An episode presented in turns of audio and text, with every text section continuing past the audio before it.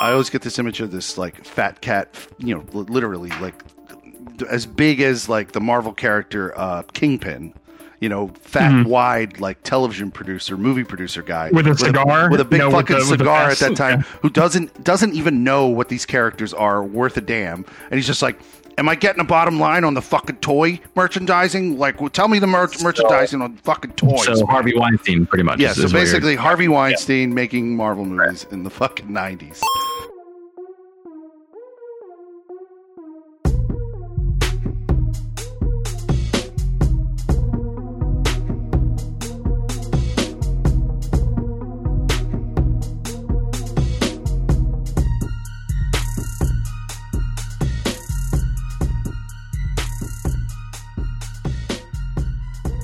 Welcome back, everyone, to another episode of the Emergent Gamer Podcast, episode 262. I'm one of your hosts, Neo Yoshi, and I'm sitting here with Felix Ergood Hey, what's up?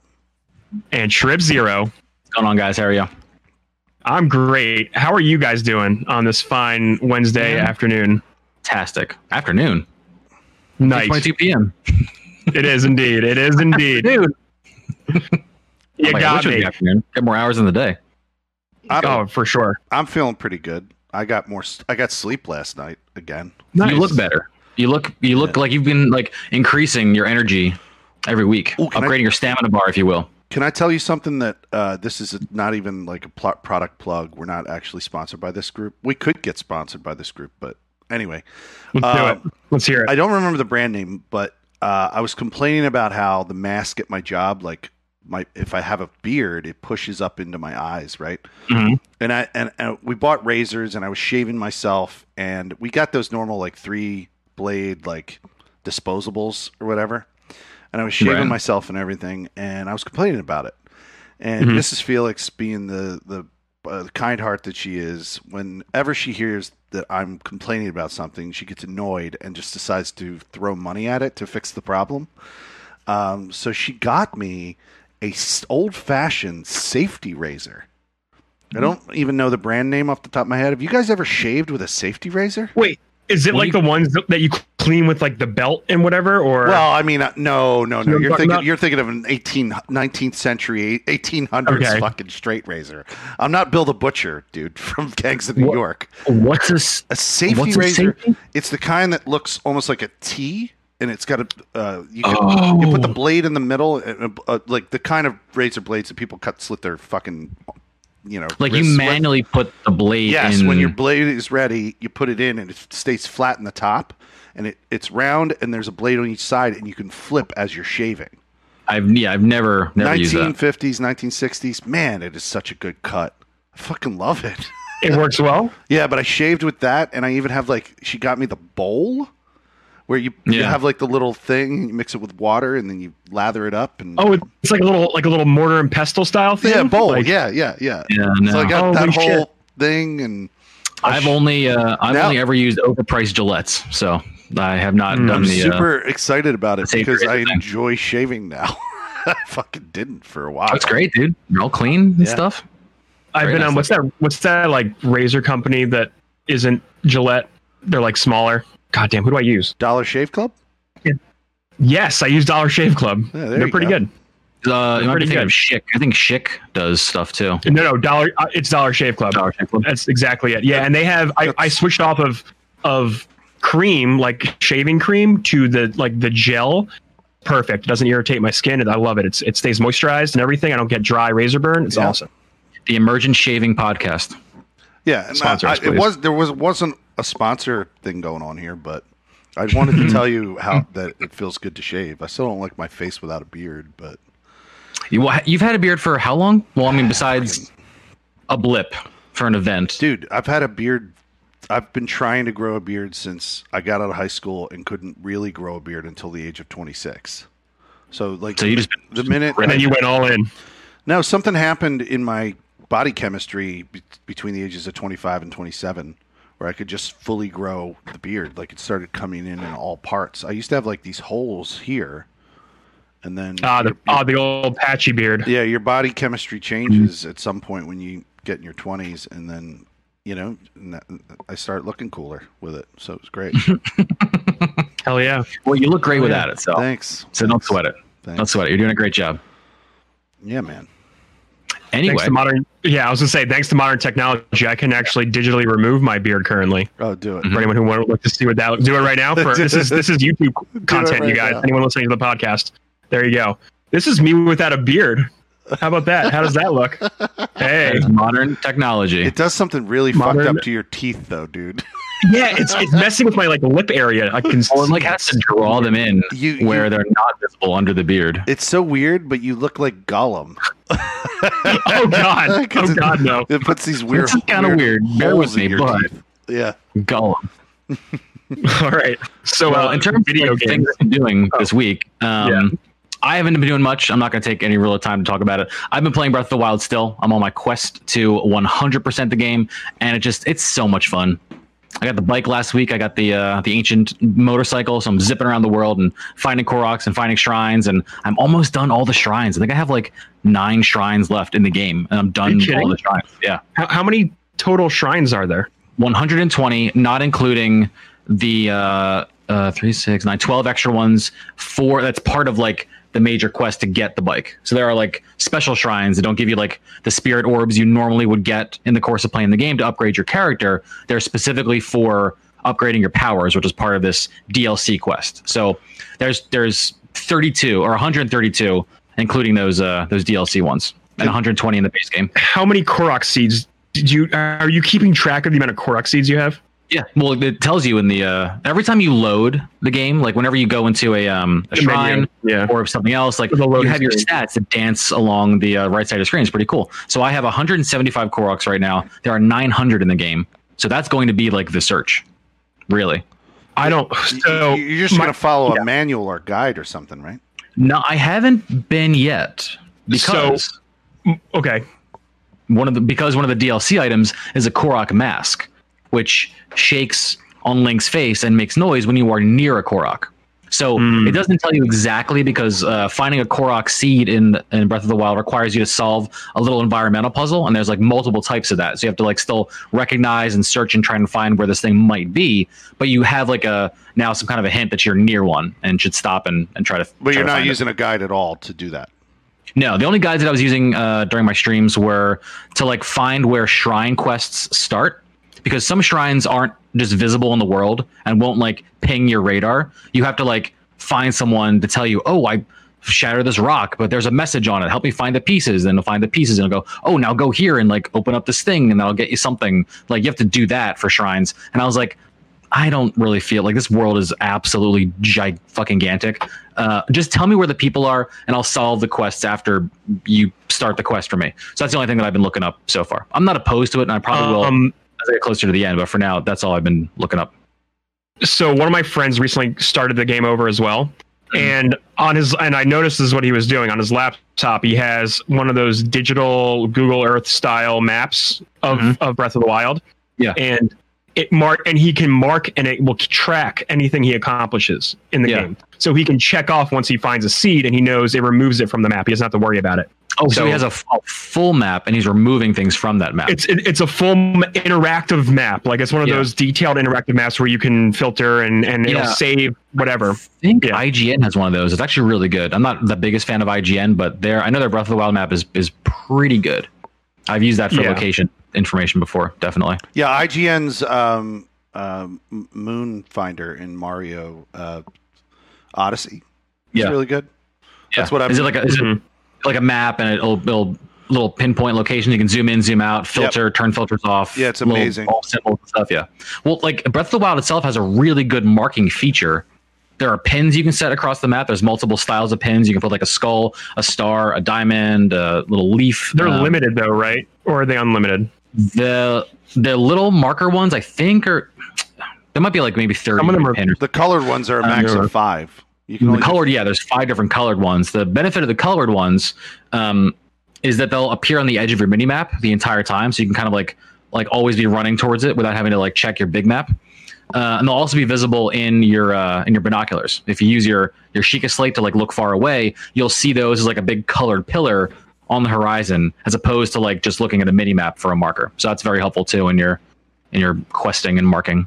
But like the map will also permanently mark a Korok seed where you found one. So it's like the inverse of what your friend is doing. The game keeps track uh, cumulatively, so you can look and go, "Oh, I did find one here. I did find one here." Like you can see like the positive progress as opposed to like removing them as you find them. Right. Still helpful. It's I guess the idea is like remove the clutter on the map until you can see which ones are left. Right, Right. right, right.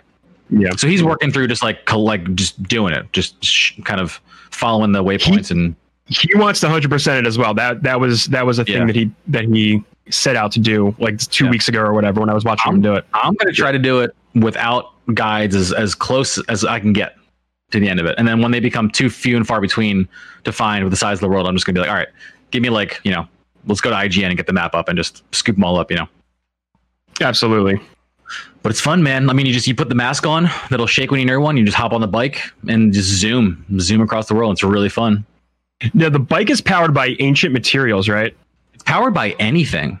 Actually, you do Oh, have to really? refill it. Yeah, but like it'll take any material. So like I've got a shit ton of apples, bananas. Like I feel like Doc Brown throwing shit. Oh my into, God, that is like- a DeLorean. Yeah, That's Uh, amazing. will I was, I was just, just- thinking that. I was like, oh wow, that's like the DeLorean. Will it just drive up a mountain? Um, not well to a certain extent. Like it'll actually drive up a lot more than you think it will. So I also get like Death Stranding vibes when I'm like hopping this bike over rocks and shit, going straight up like a snowy cliff face, like like Link's about to deliver a package to some It- far off little bunker. And will I break my switch if I try to get this bike? You might. It's, You that- might. it's that hard, huh? the initial part of the quest, and I, I think I mentioned this before. Yeah, the initial part of the quest gives you a, a weapon that will one shot kill anything, but you die from one hit. Right. And using that weapon, you have to clear. You have to clear four monster camps on the initial plateau, and then solve the four shrines that appear. Oh, I'm sorry. So that makes it 136, including these four shrines I forgot about. And then clear the shrines with the weapon Without dying. and the shrine without dying. Now you can die in between, so there are eight checkpoints if you want to think about it that way. Every time you clear a monster camp, you save. If you die, you'll start at that point. Every time you clear oh, a okay. shrine, Well, that's not as you'll, bad. st- you'll start again there. But like you know, you're in the shrine and maybe you get hit by like you know you get electrocuted or you you get smashed by a big swinging ball. That's it. You got to start again. It resets the progress of the shrine. Doesn't that already happen in shrines when you die? no, no. Mm-mm. Really? Actually, it won't reset just- the progress. I think it might just start put you at the beginning of the shrine, right? Yeah. That's that's It it. just dumps you in the beginning Yeah. without with, Right. with but and resets the progress. But Yeah.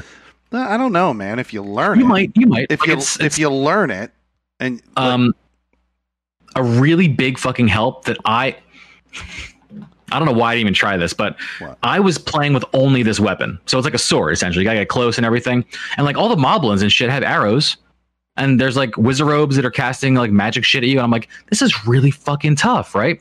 Well, your bow still works using this weapon. right. And I didn't even try that until I was through like two monster camps and two shrines and like good tip. Yeah, I would I have like, forgotten about Jesus that. Yeah. Christ, man. And I was like, this is just so intense. And then someone was like, try the bow. And I was like, okay. Why Well, didn't I think of that? It's, real, it's like like 85% easier. Well, I have a lot. I have a lot more playing to do, but uh, when I get closer to that, I'll give you a heads up.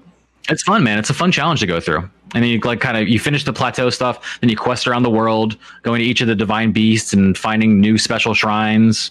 Uh, and then refighting Ganon and all those divine beasts using very limited loadouts. It's it's if if someone hadn't played the game and then wants another challenge to Breath of the Wild to spice it up, it's the perfect thing to play through. It's very long, very involved, very challenging, and very fun. It's a. gr- I mean, I'm still tempted to reset my progress and then play that again. The, the gift that keeps on giving. It's such a good game, such a masterpiece. It's incredible. Anyway, that's me. Felix, what's up? Uh, well, the main thing I wanted to discuss really is just the upcoming Marvel Avengers beta. I, I'm gonna, I'm definitely gonna be playing it, but um, the only thing I'll say, like, like real briefly, is uh, I'm finally getting really close to finishing Red Dead Redemption 2 story. Oh, Okay. So, Nice, dude. Wow, you're right. That's amazing. Yeah, I'm in chapter. I'm about ready to move from chap. From, I think there's eight chapters, and I'm at the end of chapter six. I'm getting really close. Um, and this is a long time coming because like that's a game that I kind of like just it got totally distracted by doing hunting and things like that in the world, and completely for, forgot to play the story. Yeah, that's what I did when I was playing too. Yeah. I that just little that did little thing there. Yeah. But but I was adamant about actually just completing it, and I went from, you know, uh, my my move is all the white side quests I do first in an area, then I do the yellow main quests, white side quests, yellow main quests, and I just keep doing it, and, and I don't hunt, I don't do any of that extra stuff. The only thing I do is cook food because you need it for your course, and that's bit You do, yeah. that's basically it. I cook food. Uh, if I gotta kill a deer just to hunt a little bit, I'll do that. You know, Yeah. If I kill some kind of animal in like a mission or something like that, like I just played a mission where I had to kill some wolves. Uh, I killed all the wolves. I skinned them all properly, took their skins, put them in the back, and sold them off. But like, I don't go beyond the main story content. Are you just doing that to finish it as quickly as possible? Not as quickly, but like, or do you just want to power through? Yeah, I want to know like, the story. actually- I, I want to know the story.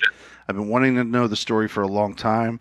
I, I've, I, you know, even though I hate Rockstar for some of their business practices with their online games, Mhm. I still feel guilty that I haven't completed this. After Right. being a Rockstar fan for so many years, I feel, I feel guilt in my heart for for not fucking- guilt in your heart. Yeah, I literally think think about it in the They shower. don't feel guilt in their heart for having your money. They're no, fine. not dude. at like- all. No, not at all. I've had to let go that I will never finish that game. Like Oh, it's Red so 2? like I don't.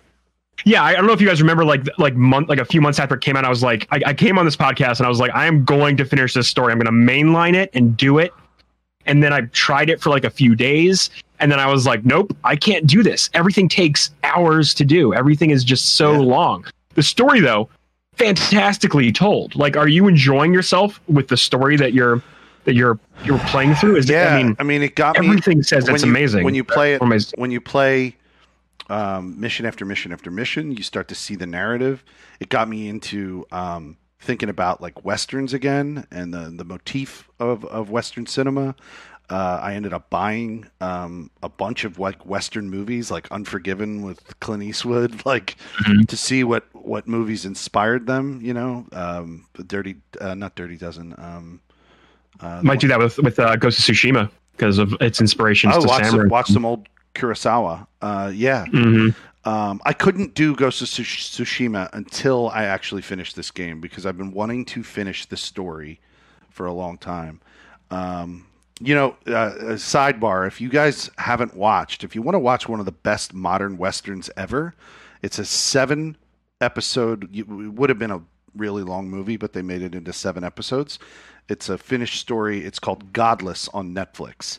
If you haven't watched that, I've that's heard of Godless. Godless- really good things about it it. has Michelle Dockery from um, um, what's the house in in, UK in the early 1900s? What's that show? I watched the whole thing. Downton Abbey. Downton Abbey. Downton Abbey. Michelle Yeah. Dockery from Downton Ab- Abbey does an amazing uh, Western American accent. Um, Yeah. Wow. and plays plays this woman who's been kind of outcast in this uh, community of all women, whose men all died in a mine accident. And the, the way the story unfolds is they take in this this lonesome male stranger and protect him. Um, This lonesome male stranger. right, no, take it, take him in. Not, it's not a sex thing. They they take him in. was not going down there. I for know. Sure. Come on in, you lonesome male stranger. But I don't know why they're Irish too, they that's what my they- They take him in to protect him, not realizing that he's being hunted by the baddest ass fucking villain of the West, played by Jeff Daniels. And he is brutal in the show, dude. Jeff Daniels. Jeff Daniels is nasty as fuck in the show. It's so good. Jeff Daniels. yeah, yeah, it's really good. But Uh, Dumb and Dumber fame. uh, Jeff Daniels from Dumb and Dumber and Newsroom plays this nasty Yeah. as fuck like villain of Your the hands West. are freezing. Yeah. There's probably memes out there that, that takes footage Oh, from Godless, yeah, cross it with Dumb and Dumber. it's like it's like him from Godless and then like Lloyd for fucking you know for fucking Dumb and Dumber. But anyway, side that was a little sidebar on that was a sidebar on my favorite like Western TV show.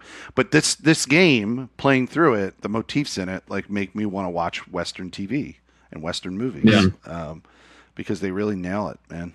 They nail it.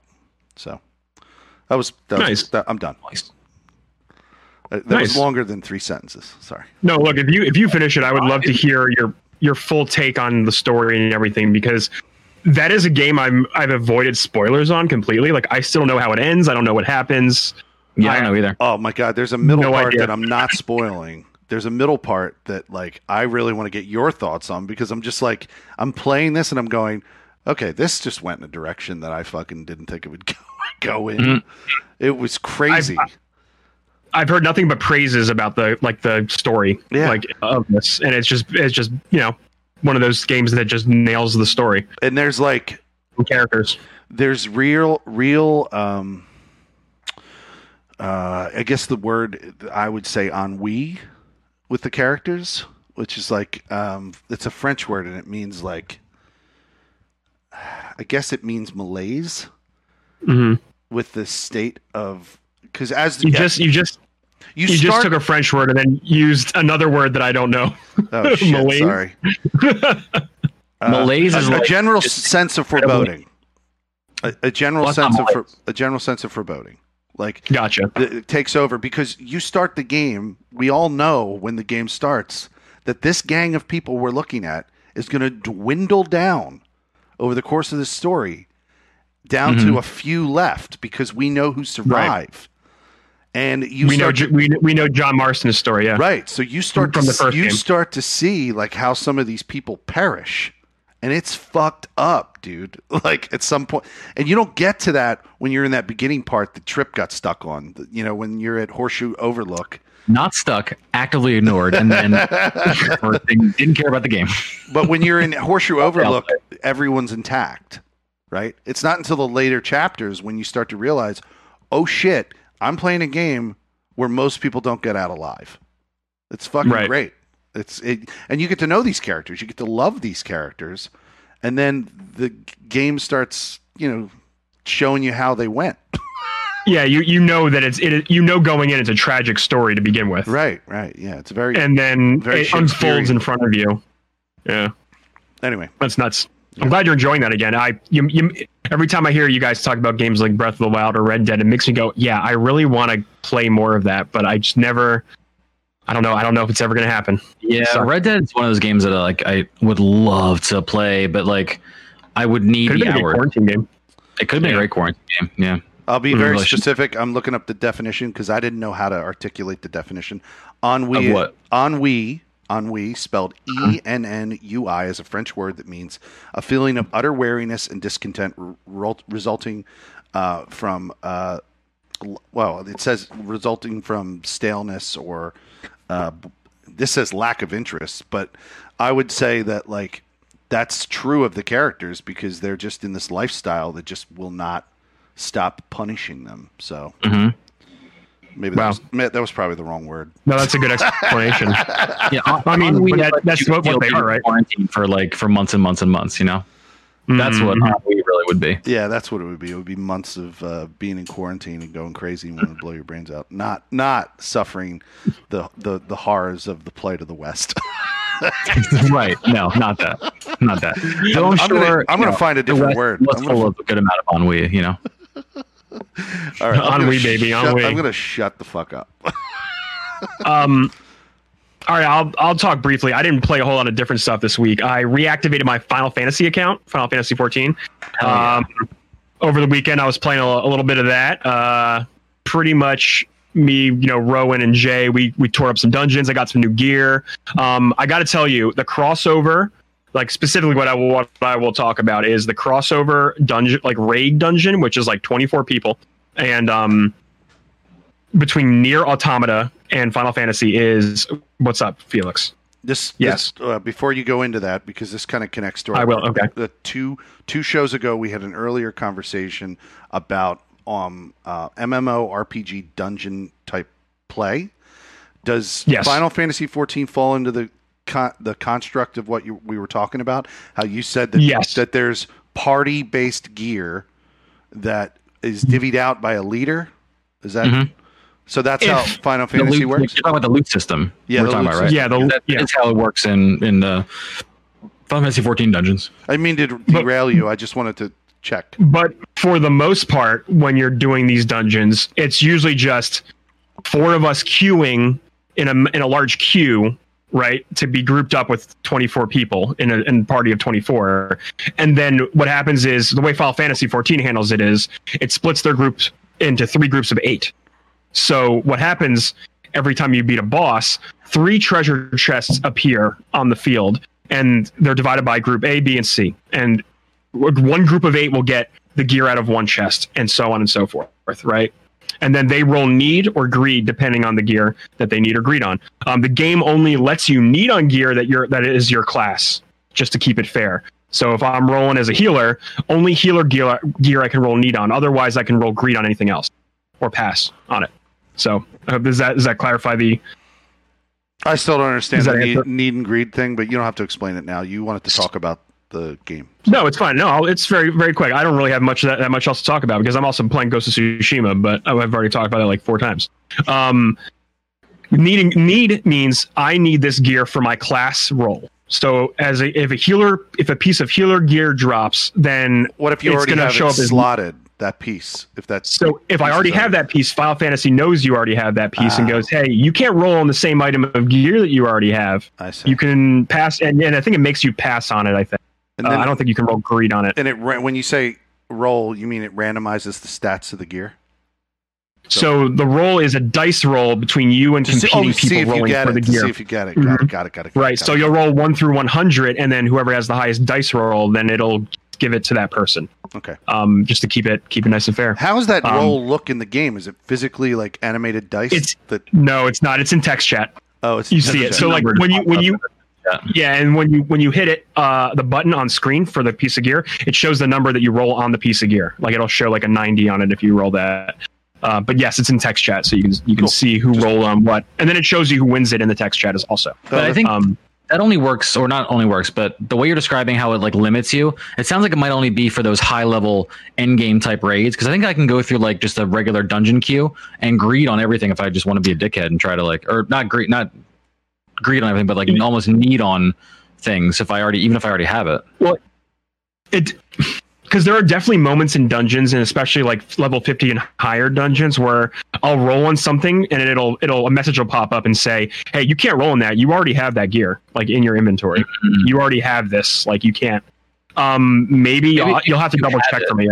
Maybe if you have Yeah. it for like, you know, I sell all my shit that I'm not wearing. So like, I'll just, I might just go through and Sure. I was mad scooping early on to have stuff to sell, but then eventually, like at But- this point, I'm just passing on like everything because I don't want all the clutter. so trip i in my bank in my retainer bank um i used to keep all my old gear right just like stacks and stacks of it like just like just t- taking up space but since final fantasy 14 added the glamour chest you can just dump that into the glamour chest and then if you ever want to create like outfits for your character you can mix and match your old gear and make yourself a cool glamour outfit that you can just Yeah. throw on yourself uh, so i ended up throwing like 300 pieces of gear in that glamour chest um and a Is glamour. unlimited? pretty cool That's Is that I was, unlimited? I was going to ask the same question. I was going to ask the same question. what's glamour chest Is it No, is it unlimited?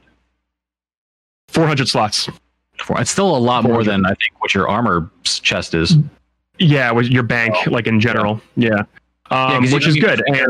Regular inventory, your uh, retainer inventory, your armor chest inventory, and now the 400 slots of that, you can keep a lot of shit. and now your po- your chocobo saddlebags, which Oh, are saddle- another thing. Saddlebags. Yeah, I for, forgot all. That's a new. That was like a recent addition for for me. Called least. a lot of garbage. I don't want to Yeah. think like that because I already hoard way too much digital. Hoarder. shit. I know. Um, but yeah, so Final Fantasy is still great, and uh, the game. I don't know how how much ESO is like this, Felix, but this game is essentially a giant game of dress up for the most part for a lot of people. People have all kinds of costumes now. MMO it just turns into that, dude. Like honestly, think yeah, about it, eventually. it all just becomes a big cosmetic race to see who looks Dude, the you, coolest. you go to Limonisa or whatever, and you just see people walk wearing anything, with chocobo onesies and all kinds Limsa. Limsa home, like the the big crystal where you warp in there all the time, is like the Times. Square of any like city Uh-huh. in Final Fantasy. Every, people are there playing modern music on like the in-game instruments that they've written their own like music scores for. People are doing like Yeah. dances and shit. They're selling shit. It's like it's like a It's living, breathing, there. wild like marketplace. It's absolutely insane. I have so many clips when I heard someone playing like I don't know, like a Kanye song or like like another Final Fantasy VII track in this other Final Fantasy game. I would just like screen record it or something while I was playing because I'm like, that's wild. That's new. Yeah.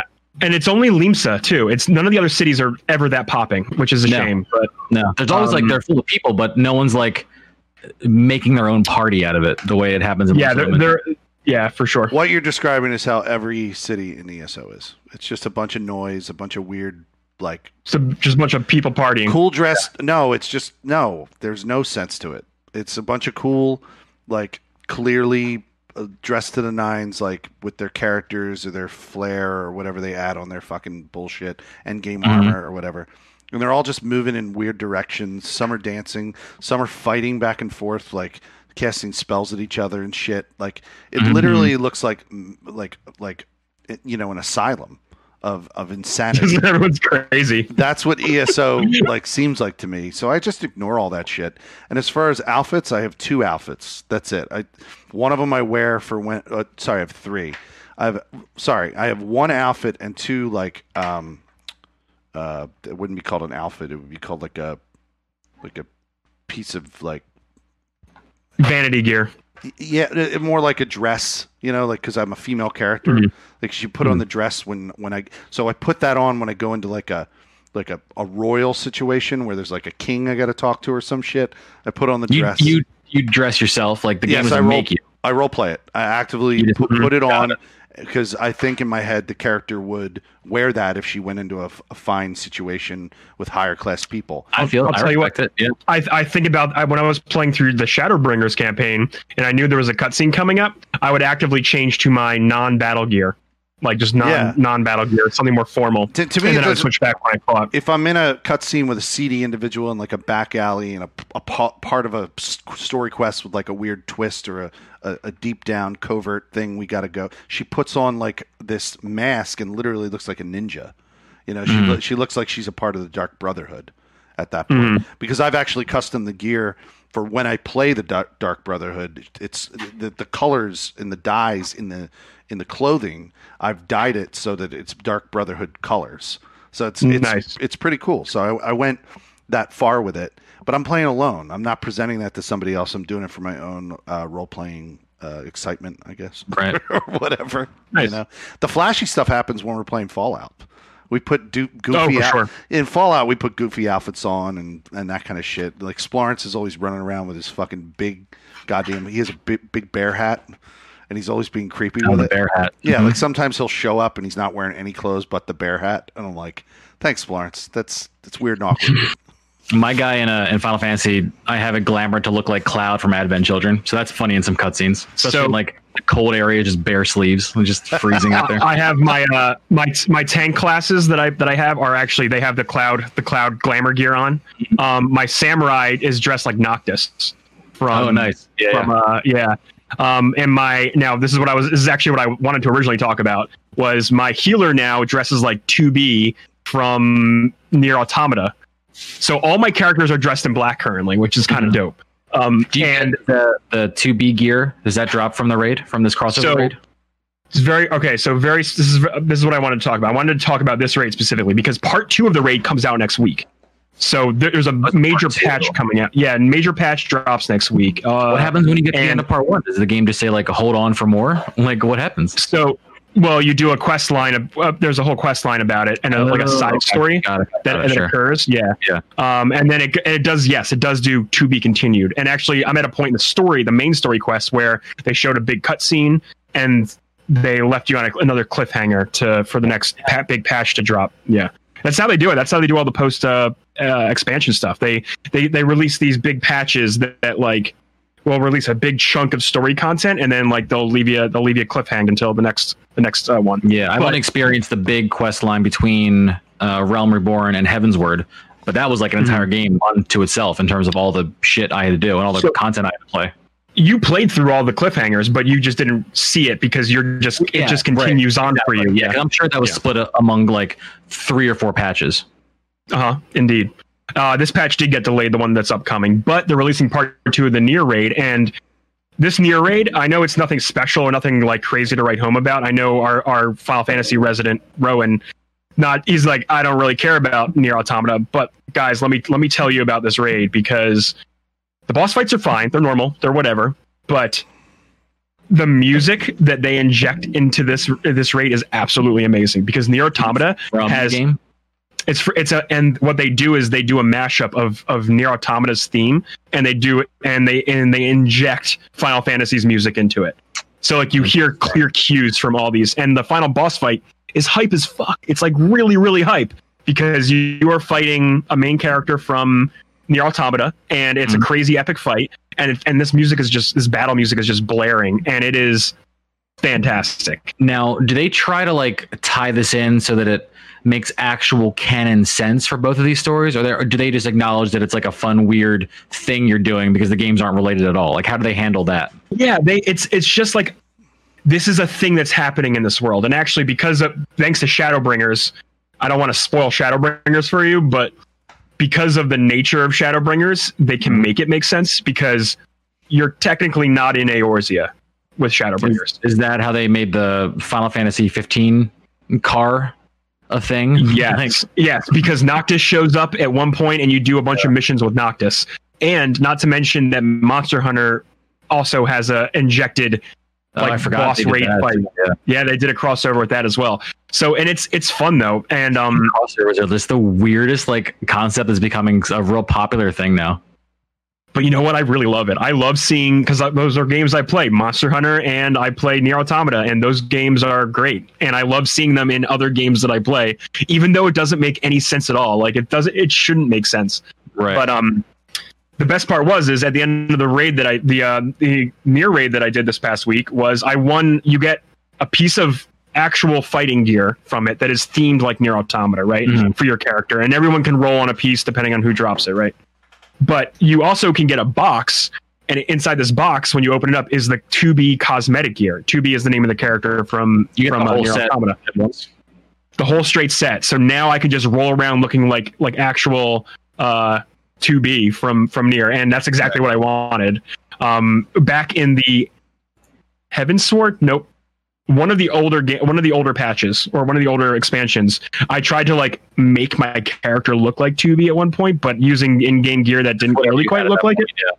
Yeah, but now I can actually do it. So my ninja can actually look like that. My healer looks like her. It's dope. Nice. Um, so I'm very excited. I'll probably talk more about the uh, the patch updates next week. Um, because I I'm gonna I'm playing the game now. I'm back in the, I'm back in it, baby. Back in. Nice. Um, other than that, more Ghost of Tsushima, and um, j- I finished Act Two on that. So I'm I'm in the the last third of the game. It's a great story. Highly recommend you play it if you like a good drama, like a good samurai drama. All in on it. But uh, yeah, that's all I that's all I got from me right now. I haven't really been playing anything else that's new. Valorant, whatever. I'm, I got hooked on that on Valorant this week too. Same shit, different week. Yep, that's quarantine, baby. Oh yeah. That's quarantine, baby. All right, right. cool. Do you want to hop into the first piece of news? Yeah. Yeah. So now As we- Felix wanted Felix wanted to talk about Marvel's Avengers. Is Would that- you guys like to start with Marvel's Avengers? Yeah, I, I mean, I'm fine with that. Uh, Trip, you okay with that? What do you want to do, Trip? No, I'm not okay with it. No, let's fucking let's talk about it. Guys, Trip- guys, Trip's Trip, like, Trip's okay with it. Trip's like, is this a fucked up segue? What are you guys doing? Like, what's happening? Talk about. All right. Okay. So, Can I This ask your past permission week- to talk about this news point?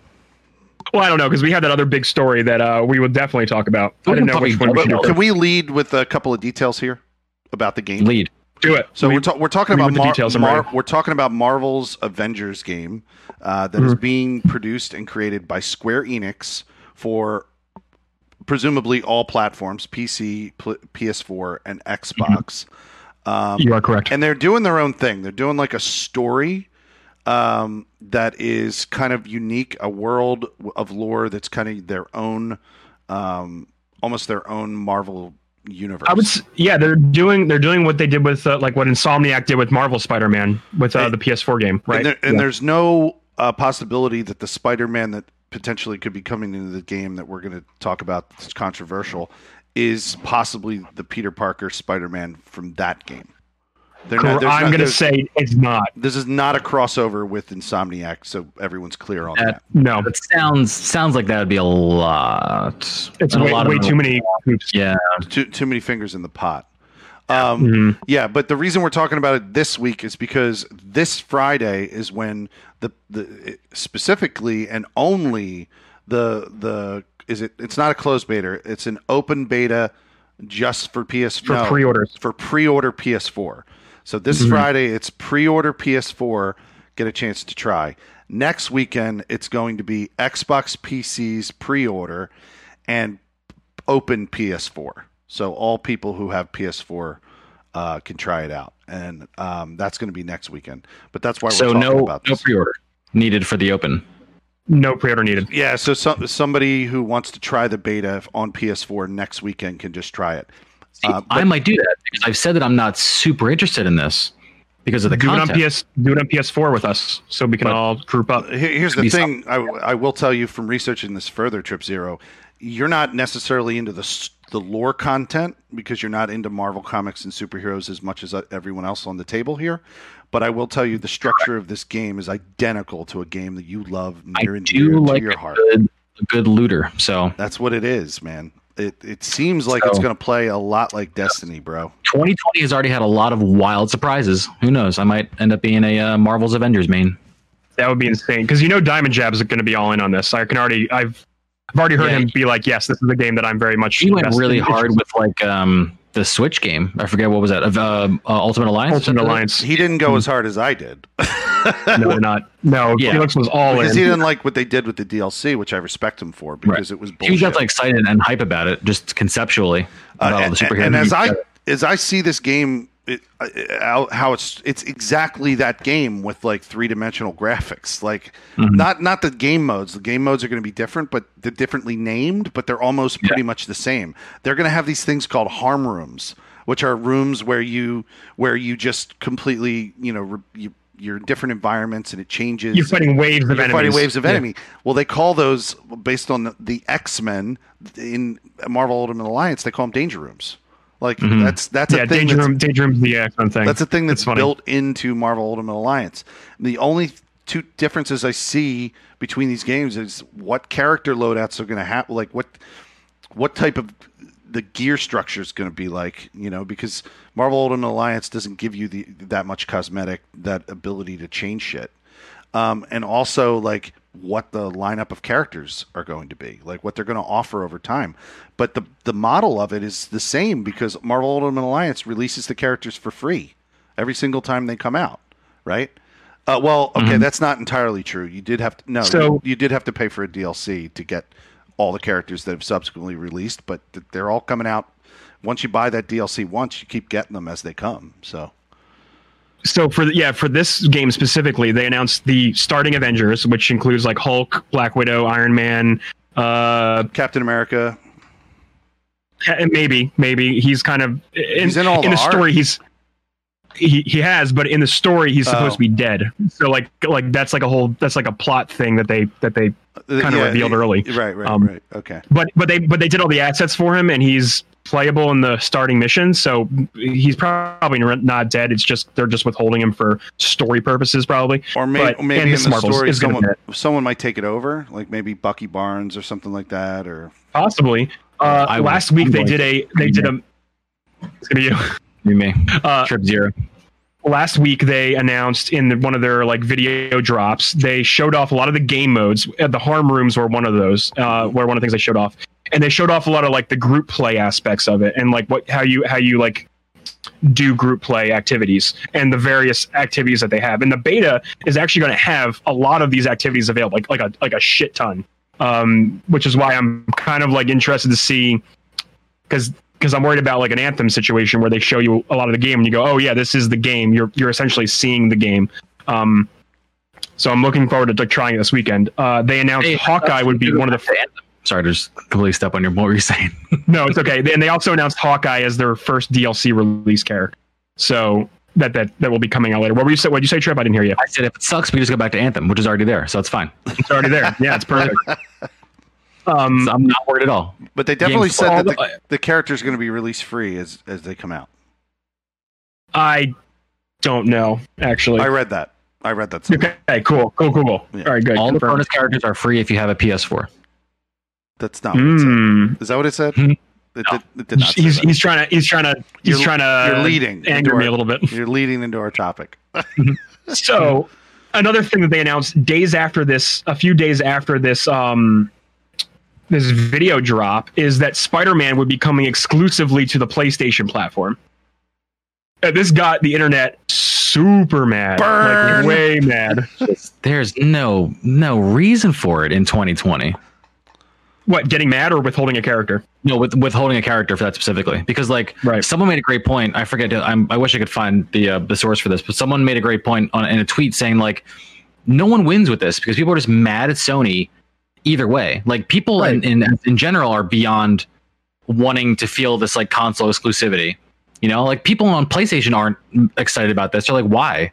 Like, wh- like Yeah, like I don't want like I don't want my friend on Xbox to not have this. Like we we don't care. So like the only thing you're doing is making everyone mad at you for a company decision. everyone's directing their anger towards them. And I know Felix, you, you have a great point as to as to why this is happening. Yeah. But regardless of that point, it feels like now if I did decide to purchase this game on my platform of choice, like which is PC, like I would l- rather play this on a PC platform. I, I and as as a huge ass Spider-Man fan, I got a the fucking comics behind me. like I have to play it on a PlayStation now if I want to do that. And now that makes me feel even worse about like like putting up my money for this that I've been like pigeonholed into playing this character on this platform. I know. Now you can go go ahead and open open up with the the reason why this is probably happening, well, if, if any an game, if any but- gamers listening are exclusive to gaming, you're not really like a big fan of like the Marvel movies. You might not know. You know, like I have a friend who, who uh, Jay Prince, who who really doesn't watch. He, he's a fan of the Marvel movies, but he really doesn't watch a lot of TV. He doesn't watch a lot of movies and things like that, and might not know the backstory to what the to Sony and Marvel's actual fight over the Spider-Man character, and the fact that, and this is really a casual way of saying what the result of this was, but in the fact that you know back when Spider-Man: Homecoming was made for the MCU, Marvel essentially had to rent Spider-Man from Sony. It's their character in, in in in origin, but they essentially had to rent the character to get him in this movie. He's he's back in the early 90s, uh, Marvel was going bankrupt. They sold off a bunch of their main assets, the- just the the visual like content. well, like they sold like rights to their characters' usage. well, it's very specific Usages. usage characters in motion pictures and televisions, but not cartoon assets and not comic book assets, right? So they I just, want to even say not video games either. and this is what I'm saying. I don't understand. Yeah. Well, did they I don't- they stipulate that in, in a contract that old? Probably video, not. video games Probably weren't not. invented then. That's Yeah. that's what's super complicated about this. Well, they, Um, they were, but, but- they but they- weren't but they as weren't- as big of an industry as they, they are weren't now, like right? a li- they weren't a licensing uh, powerhouse at that point, right? They weren't trying Right. to license characters and that kind of shit. So, so I, I don't. kn- They probably aren't in that deal. You know who's not in that deal? Just so you know, Miles Morales is not in that deal. He didn't exist then.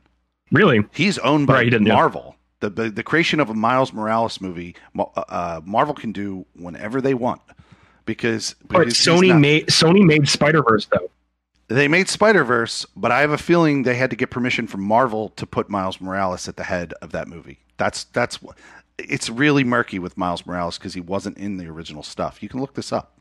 This is real. I'm gonna ha- I'm gonna have to Look it up. that is look it up. Tell me the yeah. details if I'm getting something wrong. But like, um, Huh. because he came after Peter Parker, he didn't exist in the original yeah right. well, he wasn't even the Ultimate Universe wasn't even a thing at that point. Um, anyway, the the point is is um, uh, you know they they've now decided to to do this exclusivity with this character, and it just reeks of of something related somehow to the fact that. Uh, the Spider-Man character is their biggest breadwinner when it comes to the motion picture visuals and and and, Mhm. and marketing and all of that stuff. It seems like uh, they have some kind of sway like because the the response did you do you have the response by the square enix guy? It's by it was a I square enix guy that said it right? Oh, Yeah, this, do you- this wish, the wishy-washy response that he gave everyone that reeked of of sony putting some kind of legal stop on him Like that's what it seems just, like it's, to me. it's him trying to not say what we all know is true, which is you know this was demanded by Sony, and trying to make it like seem like it was their decision to respect some kind of Deal. Like, yeah. yeah, like you just you know he's not speaking for himself and trying to like dance around the entire issue, and it just makes it worse because people are not as dumb as they used to be about this kind of shit, and it just comes off as like, do you think we're children? Like, like no one, everyone knows what you're saying. We know exactly what you're Hmm. saying and what you're not saying. Just say it. Right. Just just say it. Let's have a conversation. Just say Sony owns the character and they they want it only on one platform. Yeah, they want it on their platform. Fired, dude. You know, just like say we just, we know you're being asked about this, and everyone's gonna like like hand pick apart your answer, and he Yeah. just failed miserably. Yeah, nice. The the article I sent, uh, Felix pointed out earlier that the headline's a little. The headline is a little like biased because it, it is leaning like, yeah, the the Kotaku headline's like, okay, we get it. You guys are being jerks about keeping Spider-Man on PlayStation. Like that's fine, I guess. That's that's how that's how the article's like kind of like leads it, right? Yeah. Right, Felix. Yeah. a little bit. But what he says is he's like, when it comes to Spider-Man, that's a relationship that you know that's a relationship that PlayStation has the rights to. You know, Sony's ownership has uh, you know is it's there. That's what he's, that's essentially what he's saying. But like that's does that's the what, we, article that's what we got to work with. Does the article actually confirm that they have knowledge of that? Like that's actually the facts? I will read the quote. So the beauty of Spider-Man and what Spider-Man represents as a character, as a world is, again, it comes back to a relationship with PlayStation and Marvel. We happen to be, once you execute and deliver, when it comes down to choices of where and what Spider-Man can be, that's a relationship question that PlayStation absolutely has the rights to. That, as you guys know, with Sony's ownership there, and Marvel with Sony saying, hey, this is something we can do. This is something we can do on this platform, is what he says. He goes on but yeah it's essentially he's he's pretty much just talking about it ju- like this is this is he's he's it sounds like he's saying look this is out of my hands. Like sony if so if we want to use spider-man this is this is our option to use spider-man. We have to put it on only on playstation If you just said that, that would have been fine. yeah But it's like a bunch of just non sentences. It doesn't mean anything. the things that he is saying doesn't mean anything. He's Right. talking with no substance. It's like you go to those, you know, you ever like we're searching for something really like like specific, and you end up on websites that just like kind of scrape search results and then try to get people to click on them by like creating paragraphs of buzzwords. And you actually try to read the paragraph of buzzwords, and you're like, "This is nothing. Like this is English, but my, it's nothing to my brain." That's what his paragraph reminded me of. Just a, a website bot scraping search data to talk to you about a topic. His his they call it a word salad in that article, by the way. It's exactly what it said, is. Check yeah. out this word salad. Mhm. I mean, it definitely just seems like he's being reeled in and can't say shit about the fact that Sony somehow has some kind of licensing control of of Mhm. that character, even on the video game level, which might be something that they retrofitted into the contract in the modern era. Like somehow they, Yeah. they had their lawyers like rewrite it so that video games, uh, being a visual medium, are now lumped in with TV and film. Um, but the weird thing is, Spider-Man shows up freely in Marvel animated movies. Like he's in Marvel animated movies. So somehow Marvel animated movies. Now I'm not talking about the one produced by Sony uh, into the Spider Verse. Uh, I'm talking about so like, disney disney actually makes a new spider-man show so Right. they have a show on their own content that is a spider-man tv show right, but there was nothing. I don't think there was anything. I don't think they had to get Sony's permission to make that show because the cartoons have always Mm-hmm. been like maybe they didn't sell. Here's what I think it is. I think maybe back in the 90s they were doing well with the Spider-Man cartoon and they didn't sell off cartoon capabilities to Mm-hmm. Right, because I remember that show was originally on Fox. I don't think they owned it though. The '90s, the '90s animated Spider-Man cartoon. Oh, Di- Disney Fox. didn't own it. Yeah, no, no, no, no, no. Disney not didn't own it then. No, no, no. No, but I'm saying I think Marvel as a production company uh, Right. didn't sell off the rights to animated Spider-Man because they were doing they were successfully licensing that no problem to Fox at the time to make that show. Do you see what I'm saying? Yeah, no, I see what you're saying. Yeah, that, that does actually make a lot more But sense. they, you know, they because Disney, because now Disney has the ability to do they it. They had some fucking crazy ass deals that they made. You know, they some, Spider-Man went to Sony like the, the fucking Fox deal. got X-Men, yeah. right. Fox got X Men, and the deal that they made for the Incredible Hulk in perpetuity is how it's written forever. Right. All right, with yeah, with Universal Hulk- Universal got Hulk. is yeah. that Universal forever gets to distribute the Incredible Hulk as a character forever. Mm-hmm. You, you write that into a contract. That is stupid. no forethought whatsoever. This is why you can only see the Incredible Hulk in an ensemble. He can't be in his Right. own movie. The that Edward Edward Norton movie was exclusively distributed. The last Incredible Hulk movie was exclusively distributed by Universal. Um, but Yep. Dis- Disney won't allow him to be in a movie because they have to turn the entire production's distribution over to Universal if they do. And they, yeah, they Disney does not want that at all. No. Yo, I swear to God, the companies ruin good properties, man. They really do. They know And- how to, that- they know how to do it. And for all you Disney Plus subscribers out there, that's why you don't find the Incredible Hulk movie on Disney Plus, and you don't find either of the Spider-Man movies on Disney Plus. They're not there because they're The- they're not allowed to distribute them.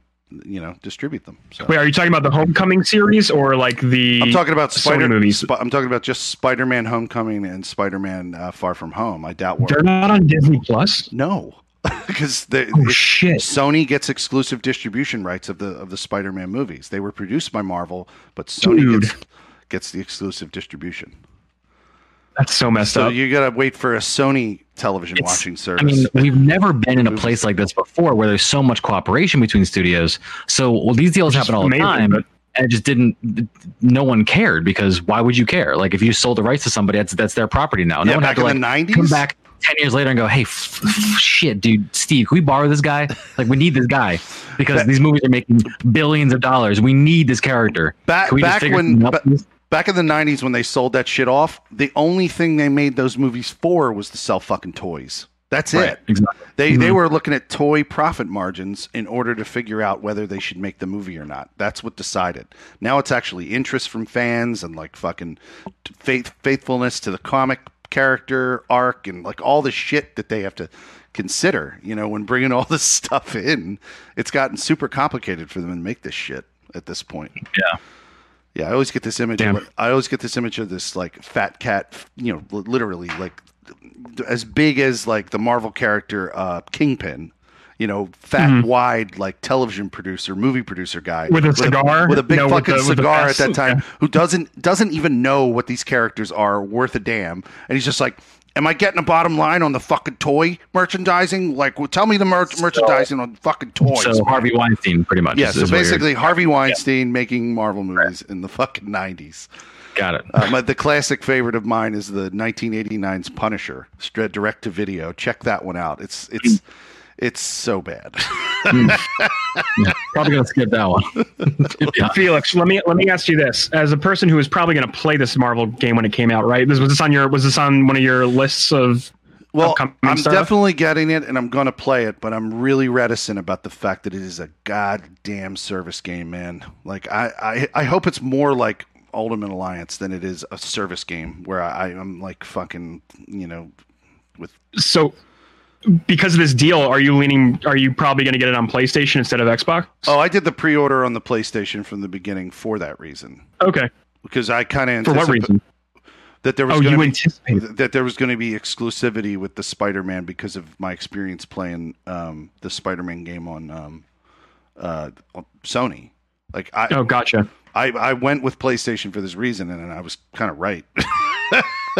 but I didn't I didn't know it was going to be that obvious. Like that it was going to come What insider information do you have, Felix? Share with us. no insider information. I just, you know, I kind of thought that because of uh, Sony's relationship with Spider-Man, that he was going to come out. I, I thought it was going to be timed thing, like, like he would come. Well, yeah, it looks like he's not going to drop till next year anyway. Right. But I thought it was going to be one of these things where he comes out on PlayStation for a little bit, like you know, Destiny did in D one Trip Zero. Do you remember when they released all this weird? Uh, you know, like the Jade Rabbit was a gun that was only on the PlayStation for like a year. And Oh, then- dude, they they they did They- that every single year, all the way through Destiny Two being owned by Activision. There were like PlayStation only dungeons too. There there were PlayStation exclusive strikes, PlayStation exclusive maps for Crucible, and there were uh, PlayStation exclusive armor sets, legendary armor sets, and then usually exotics would happen too. But the thing about that is like they weren't ever really great. Jade Rabbit was pretty great, um, but, But like the majority of the Let time, me, let me ask you this great. though: Do you feel like you were missing content uh, out on content that other platforms had? the only time that I ever experienced this because I was a PlayStation player is when I went to PC and spent that year, the Forsaken year was you know another uh, the last Activision year. So they had uh, they had a, a trace rifle called the Wave Splitter, uh, an armor set, and then you know a strike that we didn't have.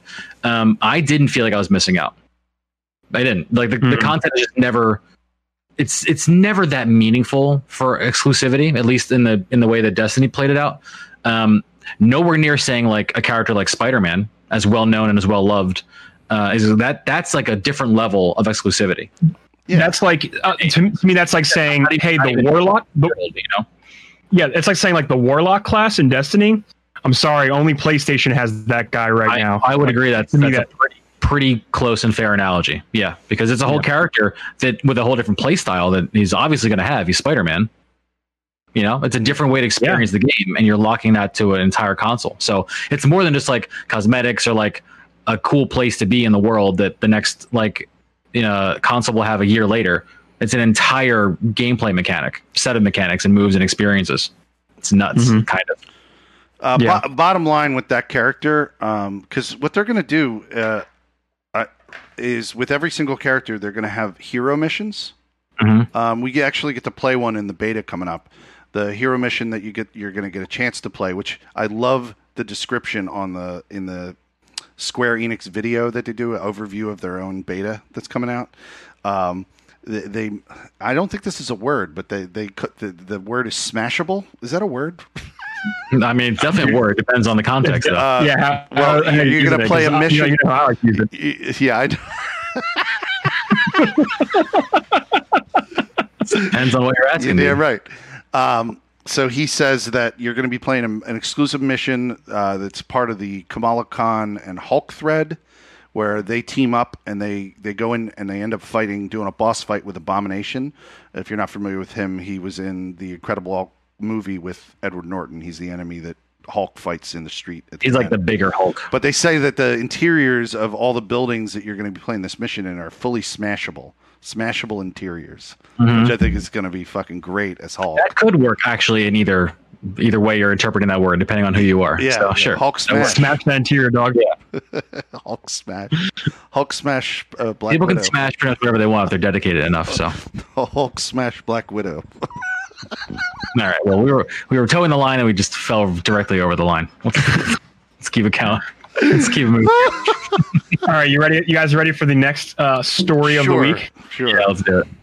All right, so uh, big newsman on campus, Jason Schreier, released a, or he got his hands on an internal document that was going around uh, Blizzard, and Mhm. pretty much pointed out everybody in the Bli- in, on Blizzard staff were sharing their their pay rates with each other. They were sharing how much they were making. Yeah, this is, this is crazy because what they noticed was a lot of employees end up either aside from layoffs, we're getting we're getting uh, we're quitting and moving to other game companies to get significant raise bumps, like significant. Um, and he actually compares it as well um, in the article. He's talking about like how Riot Games, um, for the same role, p- these people would make way more, like way way more. Um, I'm going to try and pull up the his other drop on this earlier this week. Um, Yeah, I but mean- essentially, he's t- yeah. Go ahead. No, no, I was I was just going to vamp if you were still searching for things. Do Um, it. Do it. But just just discussing wage is a thing that's so taboo in like American Companies, capital companies culture. make it taboo. Taboo, right? Yeah, like well, yeah, companies exactly. don't want you It's a- talking it's a about. culture that they perpetuate so that they can hire people for as low as possible, especially in in similar gigs and roles to your your coworkers, and they keep that like that that atmosphere going so that no one talks about what they're making to then make other people want to make more money. It's it's entirely a a tactic employed Yes. in in every single company. I believe, and so much so that like it just indoctrinated into our culture to not that oh don't it's it's gauche. Don't talk about your wages. It just no everyone should be talking to everybody else about what they make. Everybody. Every Mhm. single person.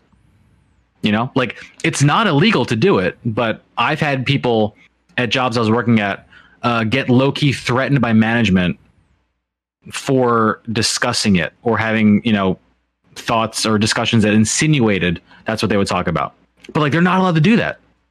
It's like illegal, but they still make it just a part of the the atmosphere and the culture. The culture, Actually, yeah. nuts. We're just we're just we just buy it, dude. and it's it's almost like if if you in some cases if you are caught talking about it they they can reserve the right to let you go right like in, in those right situations because a lot of um yeah a lot of uh the employment agreements are are at will is what they'll say Mhm. so they can let you go without really a reason that is such a bullshit thing Oh, that is yeah, it's- in I hate, fucked I hate at-will things, things are fucked things have been fucked for a while Been there since the 20th century. Mhm. Been there since the early parts of the 20th century. This is this is a, a um, well, it, it's really uh, something that was uh, thought up by the robber barons that were that were getting.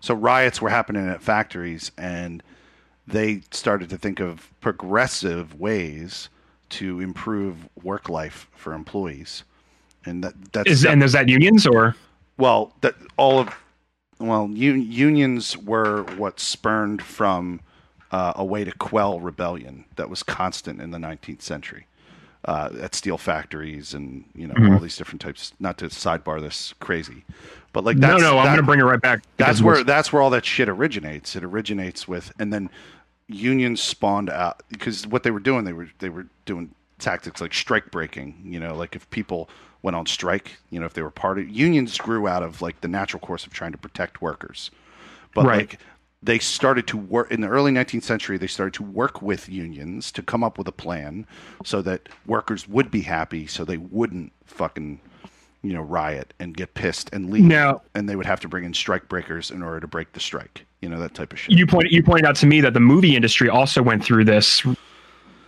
like fairly recently like 30 40 so years like ago? the video game industry is a young industry a very visual Mm-hmm. multi-billion dollar industry now.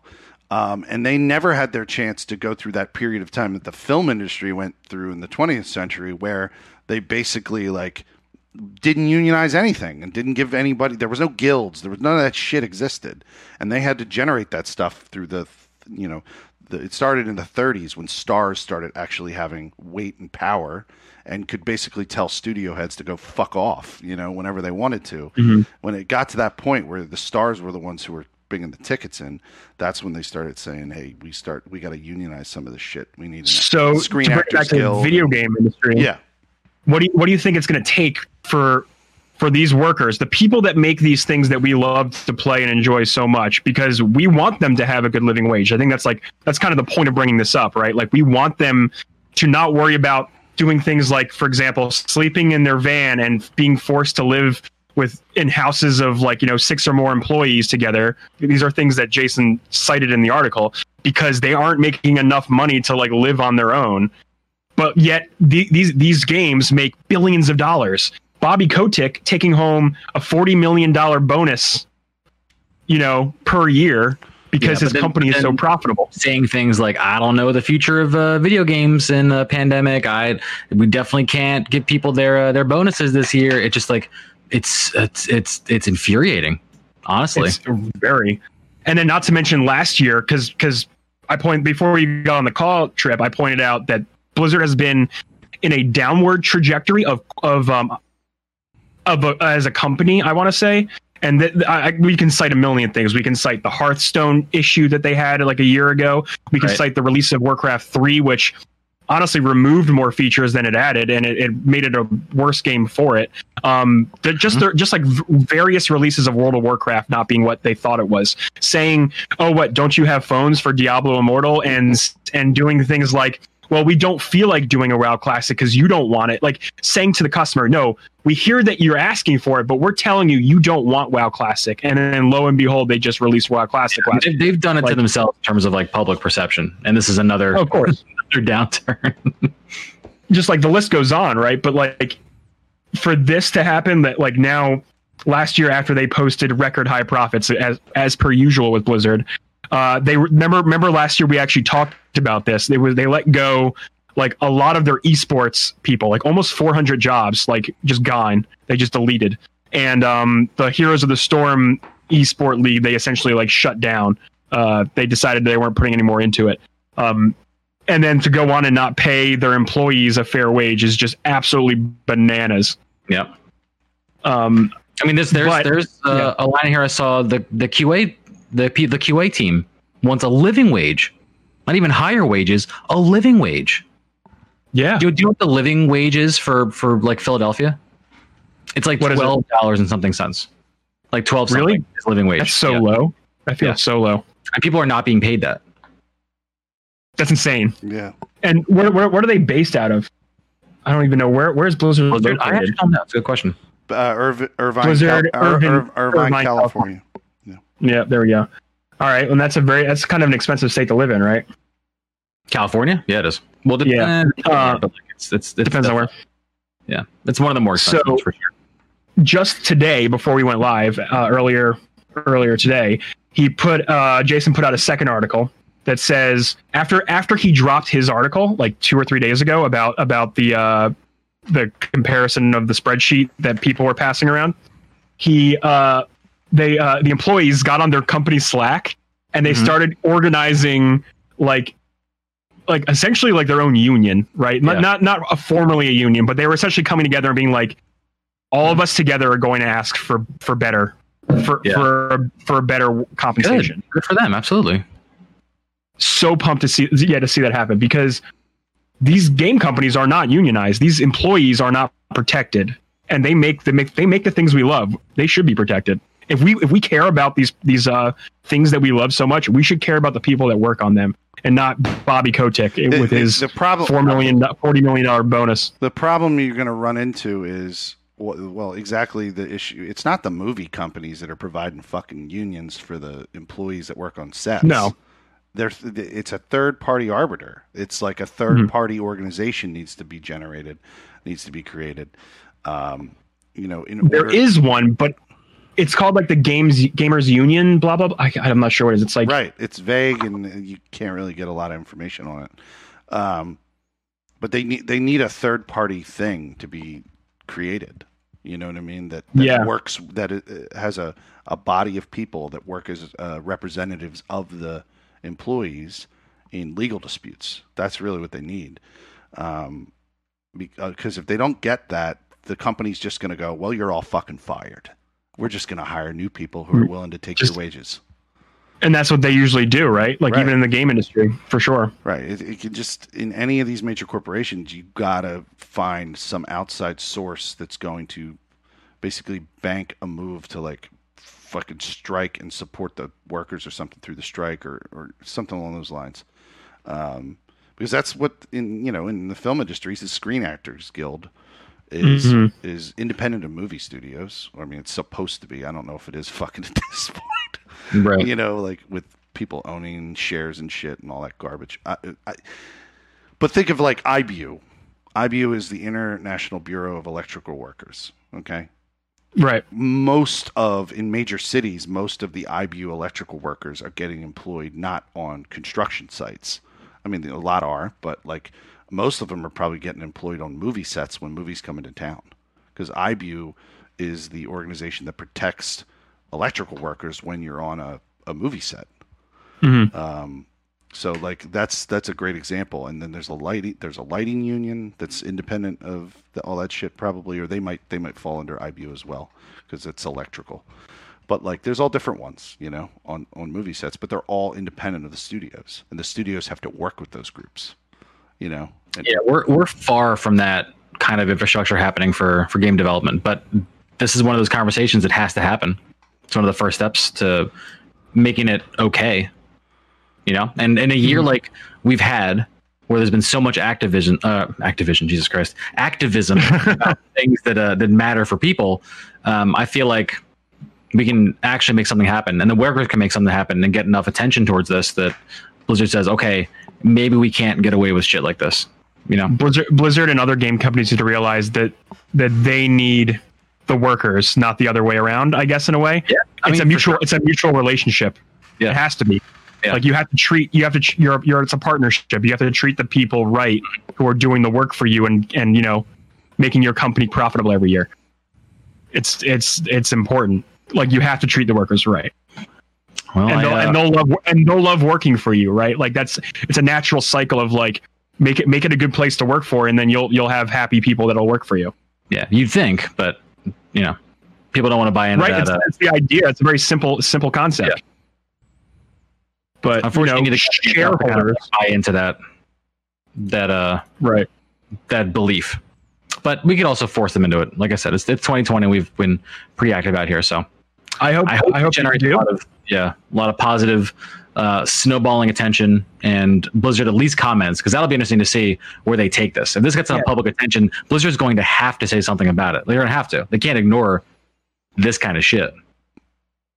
they haven't they haven't uh commented yet on this have they No, it's it's it's too early. If this was just kind of they talk about this week, they there needs to be an overwhelming company response, no, overwhelming like employee push for this and public support push for Blizzard to say something publicly about internal workers' rights in their company. So we're too early for them to actually even be Mhm. thinking about this, but maybe in another like week or two, if this keeps growing, they'll have to start thinking about how to address yeah. it, and that'll be exciting to see. Yeah, I hope they do. oh i i mashed that retweet button so hard you guys tell you what uh you gotta sp- spread the word on that because i because i want them to do better i like as much as shit i just gave blizzard for it's like you know past currently like i want them to be better i want them to Yeah. do better like that's all i can ask for you know I feel it. important.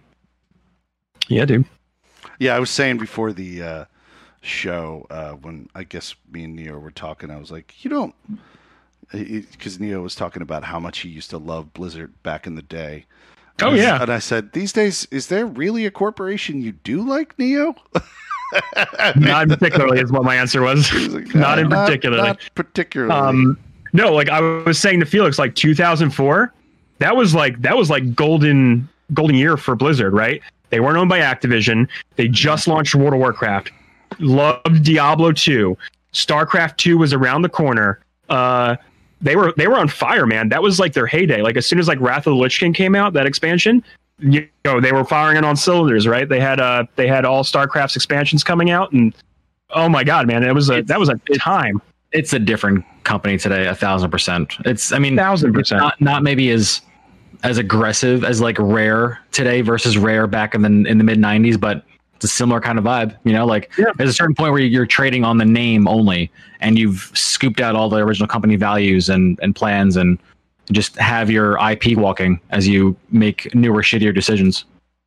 I mean, the nice thing about Rare is it does feel like even though Microsoft owns Rare, they can still do whatever they want, and it seems like that's what they're doing, right? Like even with the Xbox announcements, like it doesn't seem like it doesn't seem like they're being held back by any you know For a while, it was it was just just a, um, an IP churn, and it wasn't the same like It you know. was. You're right. little little little scrappy gang of British people making making Banjo good Banjo Kazooie and Goldeneye. 3D platformer games. You know, Mhm. Oh, oh, oh my God, Neo. Uh, in regard to what we were talking about earlier, sorry, I didn't mean to take it right back No, you're fine. uh, uh, to the Spider-Man thing. Uh, it's a picture of Tobey Maguire with like from three Spider-Man three. with the, with the hair in front of his face. No, it's it's uh, Harry's like above him while they're at like the theater. Maybe that wasn't. Yeah, that was. I think that was in three. Oh, and he's like he's like staring down at, at Staring uh, down. Peter, watching watching Mary Yeah. Jane on stage. Yes, yes, yes. So it's it's Yeah, I don't see it's you're talking Peter, about. and it says PS players enjoying the new Avengers game, and then and then above it's Harry Xbox players staring he's at him. staring. He's like staring at him. Fucking Oh, love it. I'll, I'll send that to you. It's so funny. Please do. Please do. I'm gonna. I'll tweet. I'll tweet the shit out of that out. That's great. That's a good. That's a good Well, meme. uh, you ready to end this show? Is that that is that what we're looking at? I think that's it. Hell yeah, guys. Um, I'll I'll take us out. Uh, I've been Neo Ayoshi. Thanks for listening, everybody. Uh, you can follow me on Twitter at Neo underscore Yoshi and twitch.tv slash Neo Yoshi. Still playing Ghosts, still playing lots of Valorant. I might stream some Final Fantasy next week or this weekend. We'll, oh, I'll stream Avengers this weekend. That's what I'll do. I'll pop on the stream. Uh, if anyone wants to join me, hit me up on Twitter. Um, Felix, you too. If you're going to be playing it this weekend, you let me know when you're going to play it, and I'll I'll definitely play it with you. Oh yeah, because you're doing the PS4 beta, right? Because I'm on- I'm on PS4, yeah. We're all doing PS4 this weekend. Got it. Mhm. Cool. Um, also, don't forget, check us out on YouTube. We're so close to 100 subs on YouTube, so please do that. Please, please. Uh, Emergent Gamer, Google that shit or YouTube search it. All right, Trip. Uh, what's up, guys? I am Trip Zero. You guys can find me on uh, Twitch, uh, twitch.tv slash Trip Zero TV. I stream Mondays, Tuesdays, and Thursdays uh, around the podcast, 7 p.m. to 11 p.m. on those days. I'm doing Zelda Breath of the Wild, uh, going for 100%. So that'll be the stream content for a while. I'm glad you mentioned the YouTube stuff, Neo. I am putting my own breakouts and things on my own YouTube channel. Uh, again, just search Trip Zero. But also, if you come to my page, there's a link for the Emerging Gamer. It's very easy to find to get to us on that page and subscribe to. I know since I've been putting up, um, uh, like I've been chopping up my Breath of the not Breath of the Wild, my Last of Us playthrough and, and throwing up hours on there. Uh, at the same time of day, I saw one person come through and and give me a sub, and then ours went to 88. So I'm like, cool. Just keep funneling them right over to the podcast. We can get our special link and make you guys cool video content. It's easier to find. Yeah, and this Felix. is uh, Felix. yeah, this is Felix Hergood. I'm twitch.tv slash Felix Hergood. Uh, I'm taking a break from streaming. I'm trying to figure out when I'm coming back to that. So I don't, uh, I, with my job, We miss you. I haven't been able to figure out like specifically how I want to do it. I'm I'm still kind of adrift, and also I don't really have a confidence level to do it right now. I don't I don't know what Hey, it's about. So Whatever works. I'm working through the psychology of that, and I'll get back to you. But obviously, I still got the computer, the setup, all the stuff ready to go. And one of these days, I'm going to bring it right back with something. Uh, I just don't know what yet. Um, but right now, I'm playing, you know, a bunch of games. Well, Felix, we look forward to your return. and I definitely will do the Marvel Avengers game with you this weekend if you're down. Um, I Awesome. Just, I have to, I'm I'm off Sunday and I believe Monday. So if you want to jam it on Sunday, that would be great. And you can be live. Sunday you do it. sounds definitely good. You can be live. Yeah, cool. Yeah, We'll just we'll rip one of the channels in the, the Emerging Gamer Discord. So hell yeah, man. All right, we'll see you next week, everybody. Later.